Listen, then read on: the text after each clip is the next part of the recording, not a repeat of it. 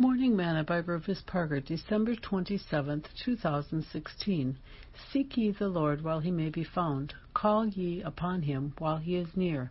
Let the wicked forsake his way, and the unrighteous man his thoughts, and let him return unto the Lord, and he will have mercy upon him, and to our God, for he will abundantly pardon. Isaiah 55, verses 6 and 7. Today's morsel. I often wonder what the news was like around Bethlehem and Jerusalem of Mary and Joseph after the birth of Jesus. I wonder how Joseph reacted to this newborn king.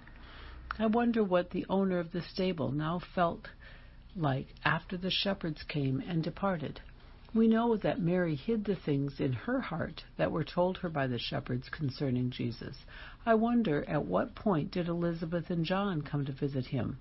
Did Jesus and John play together?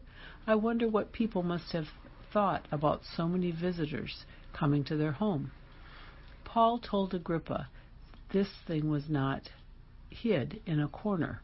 Are you one of them still seeking him today? After every Christmas, we should know more about him than we did the year before, and every year we should be seeking him more and more.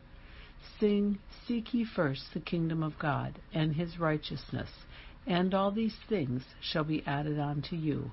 Hallelujah, hallelujah. Thought for today. Sins can only be removed by seeking him for forgiveness.